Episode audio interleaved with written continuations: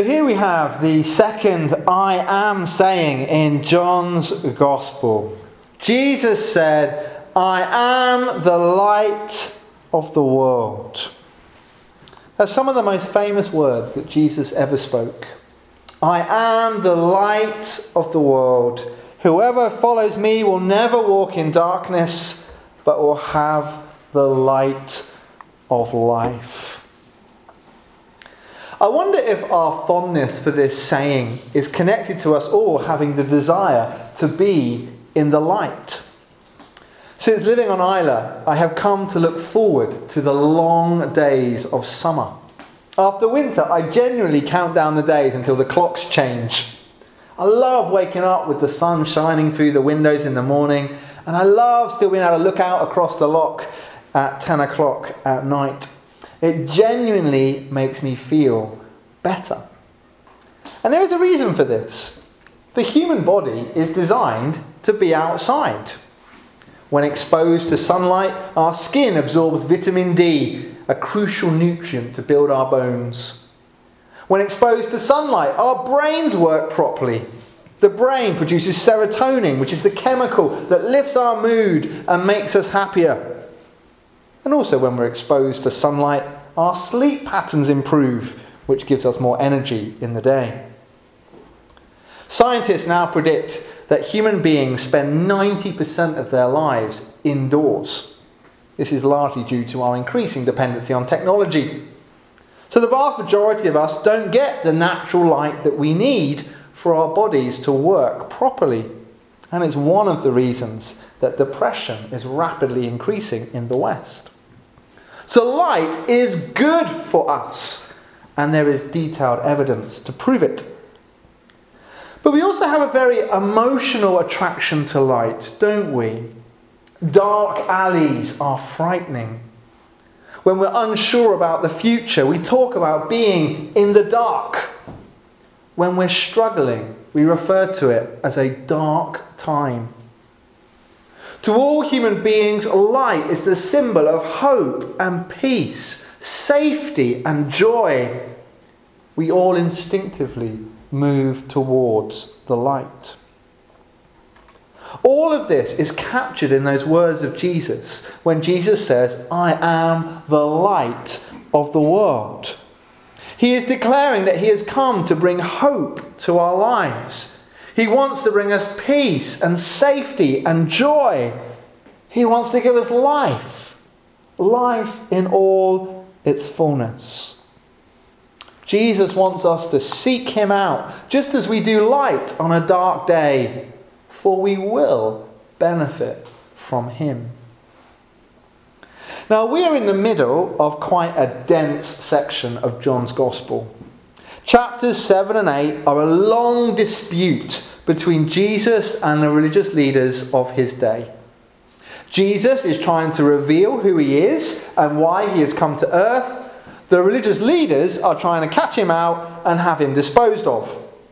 It's a confrontation that rages back and forth, and it can be quite difficult to keep up. To help us navigate our way through this passage, I'm going to hang on to this metaphor of light. And I'm going to use different sorts of light that we're familiar with today as illustrations to help us understand what Jesus is saying. And hopefully by the end, it will all make sense. Let's begin. First of all, when we think of Jesus as the light of the world, we can think of him as a guiding light, a torch for a dark night, street lights on a dark road. Jesus came to guide us safely to our destination. The great debate recorded here in John 7 and 8 took place at a very significant moment in the Jewish calendar. It was the festival of tabernacles. For this festival, all the Jews from the rural regions around the city descended into Jerusalem for a great celebration. And when they got there, they put up makeshift shelters or tabernacles to stay in. And these were a reminder of the tents that their ancestors lived in when they journeyed through the wilderness for 40 years. The Festival of Tabernacles celebrated God's great provision to the nation as he took them from Egypt to the Promised Land. And as the Jews told this great story of old, it also gave them a chance to thank God for the way he had provided for them. Now, one of the things that the pilgrims most looked forward to in coming into the big city was light. Because on the first night of the feast, four huge stands were set up.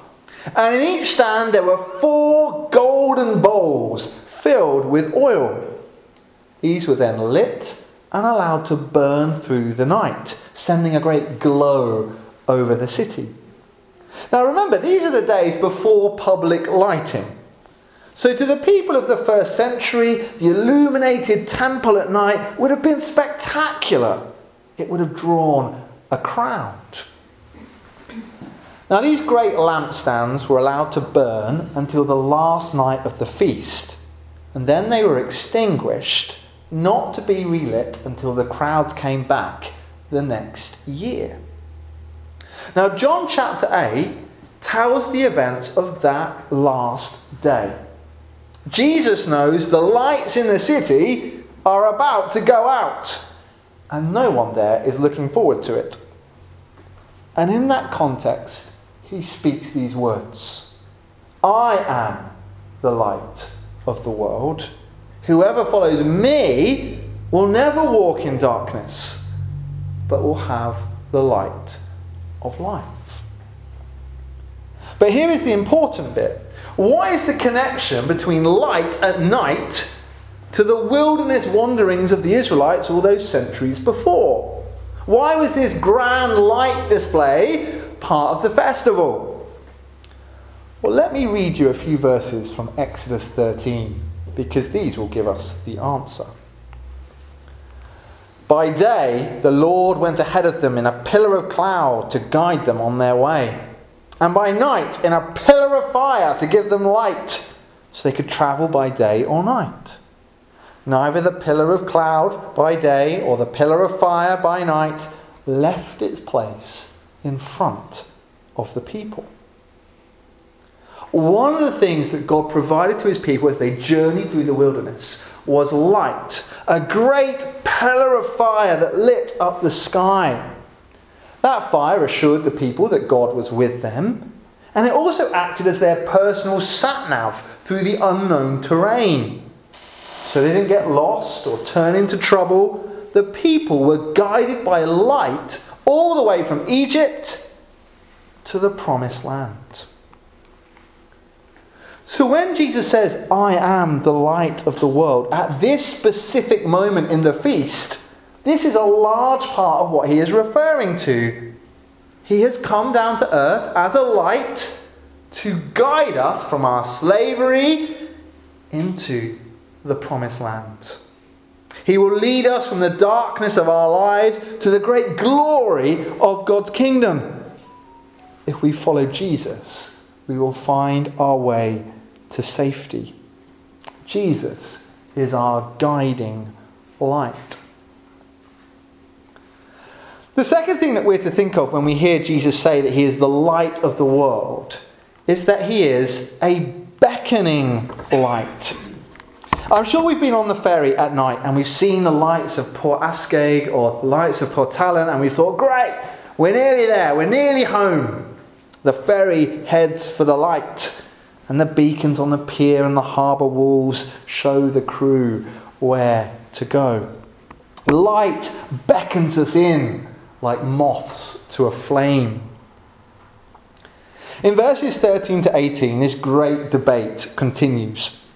Jesus has just made another great claim about himself, and the religious leaders demand more evidence that he has the authority to speak in the way that he is doing. In the Jewish law, it required two witnesses to prove that someone's testimony was true. Here, Jesus has declared to be the light of the world. Where were his two witnesses to back him up? Jesus' answer was that he did have two witnesses. He had his own word, and he had the testimony of his Father in heaven. Now, amongst all this debate, which I don't want us to get too bogged down in, Jesus says something really important. He declares that it was his Father who sent him into the world. Listen again, verse 18. I am the one who testifies for myself. My other witness is the Father who sent me. Now, why is this so significant? It's significant because Jesus is making another subtle claim here to be the Messiah. All the Jews were waiting for the one God had promised to send into his world. The one that God had chosen and anointed and set apart for his purpose. The Jews knew that God was going to send his king. And here, almost under the radar, Jesus announces it is him. Now, this is where things get interesting. Because one of the major Old Testament prophets that foresaw God sending his Messiah into the world was Isaiah. And in Isaiah's writings, he regularly refers to the Messiah as light. Light coming into the world. Just listen to these examples Isaiah 42. I, the Lord, have called you in righteousness. I will take hold of your hand. I will keep you and make you to be a covenant for the people and a light for the Gentiles, to open the eyes that are blind, to free captives from prison, and to release from the dungeon those who sit in darkness. Or what about this from Isaiah 49? I will make you a light for the Gentiles, that my salvation may reach to the ends of the earth. Or Isaiah 60. Arise, shine, for your light has come. The glory of the Lord rises upon you. See, darkness covers the earth, but the Lord rises upon you. Nations will come to your light, and kings to the brightness of your dawn. Do you see? Isaiah foresaw the Messiah coming into the world like a light the Messiah would bring salvation first to the Jews, and then he would act like a great beacon, a beckoning light that would draw all the nations in to God's people. The Messiah would be sent by God not just to be king of Israel, but king of the whole world. And what was it Jesus said? I am the light of the world. Whoever follows me will never walk in darkness. Not I'm the light of Israel or I'm the light of the Jews, but I'm the light of the whole world. Whoever follows me will not walk in darkness. Whoever they are, regardless of age or race or gender or social status, my light is for all. Come and receive it. Jesus was sent into the world as a light to draw the world back to God. And this means that for those of us here on Islay in 2023, we too are welcomed into God's light. And once we have done that, we're to play our part in reflecting it on further so more can come to see it for themselves. Jesus is a guiding light and he's a beckoning light, drawing people in to the family of God. Now, the third thing that we need to think of when we hear that Jesus is the light of the world is that he is an exposing light. Now, what do I mean by that? I hate going to the dentist. I hate it. Anyone else with me on that? Yeah. Someone poking around in my mouth with a drill sends my anxiety off the charts. Now, when you go to the dentist, they shine a light in your mouth. Why does the dentist do this? They do it because the light exposes the flaws, the cracks, the holes, the decay. The light exposes what's wrong so the dentist can then go on and fix it. And the same is true for us in the light of Jesus. The great holiness of God exposes our sinfulness. His perfection highlights our imperfection. Now, by the time we reach John 8, Jesus has been ministering in Israel for some time, and it's become clear what he's here to do. He's come to do good. He's taught God's word. He's healed the sick. He's welcomed in outsiders. He's done great miracles and fed great crowds. He's shown us all the good things that God wants to do for his people. But despite the beauty of these things, Jesus is still receiving a backlash from those in power. His goodness is emphatically exposing the hardness of their hearts, their arrogance, their selfishness, their self importance. In verses 19 to 26 of our reading, this tension is really beginning to escalate. On seeing that the religious leaders have no intention of listening to him, Jesus starts making some very serious pronouncements. You do not know me or my Father, he says in verse 19. I'm going away, and you will look for me, and you will die in your sin. Where I go, you cannot come, he says in verse 21. And then again in verses 23 and 24, you are from below, I am from above. You're of this world, I'm not of this world. I told you that you would die in your sin. If you do not believe that I am He, you will indeed die in your sins. This is reality, people. In the light of God's holiness, our sin is exposed. We're not perfect, far from it. We're not righteous, and we never will be in our own strength. Jesus came from the Father's kingdom and will soon be going back there, and there's absolutely no way we can get entry, stained and dirty as we are. Every single one of us has sinned and fallen short in some way, and the light of Jesus exposes that. At times, we're so unlike Him in the way that we think and speak and act. And Jesus makes it clear that sin leads to death. Twice he pronounces it in quick succession You will die in your sins. We all then need a Saviour. And Jesus declares that I am He. I am He, he says in verse 24. I am the one you need. Reject me, and you have no hope. Of course, the religious leaders do not listen. Again, they question his authority to say these things, but Jesus has been making it plain all along. He had been sent from heaven to teach God's word and call the people back. He has come to expose sin so he can then go on and save us from it. So Jesus is a guiding light, a beckoning light, and an exposing light. There's one final thing I'd like to finish with. Have any of you ever seen those candles that when you blow them out, they come back alight again? Have you seen those? Maybe you had them on a birthday cake as a child, or maybe you put them on the cake of your child or grandchildren. The light of the candle is resilient. It just won't go out. You can blow it and it will come back, blow it and it will come back.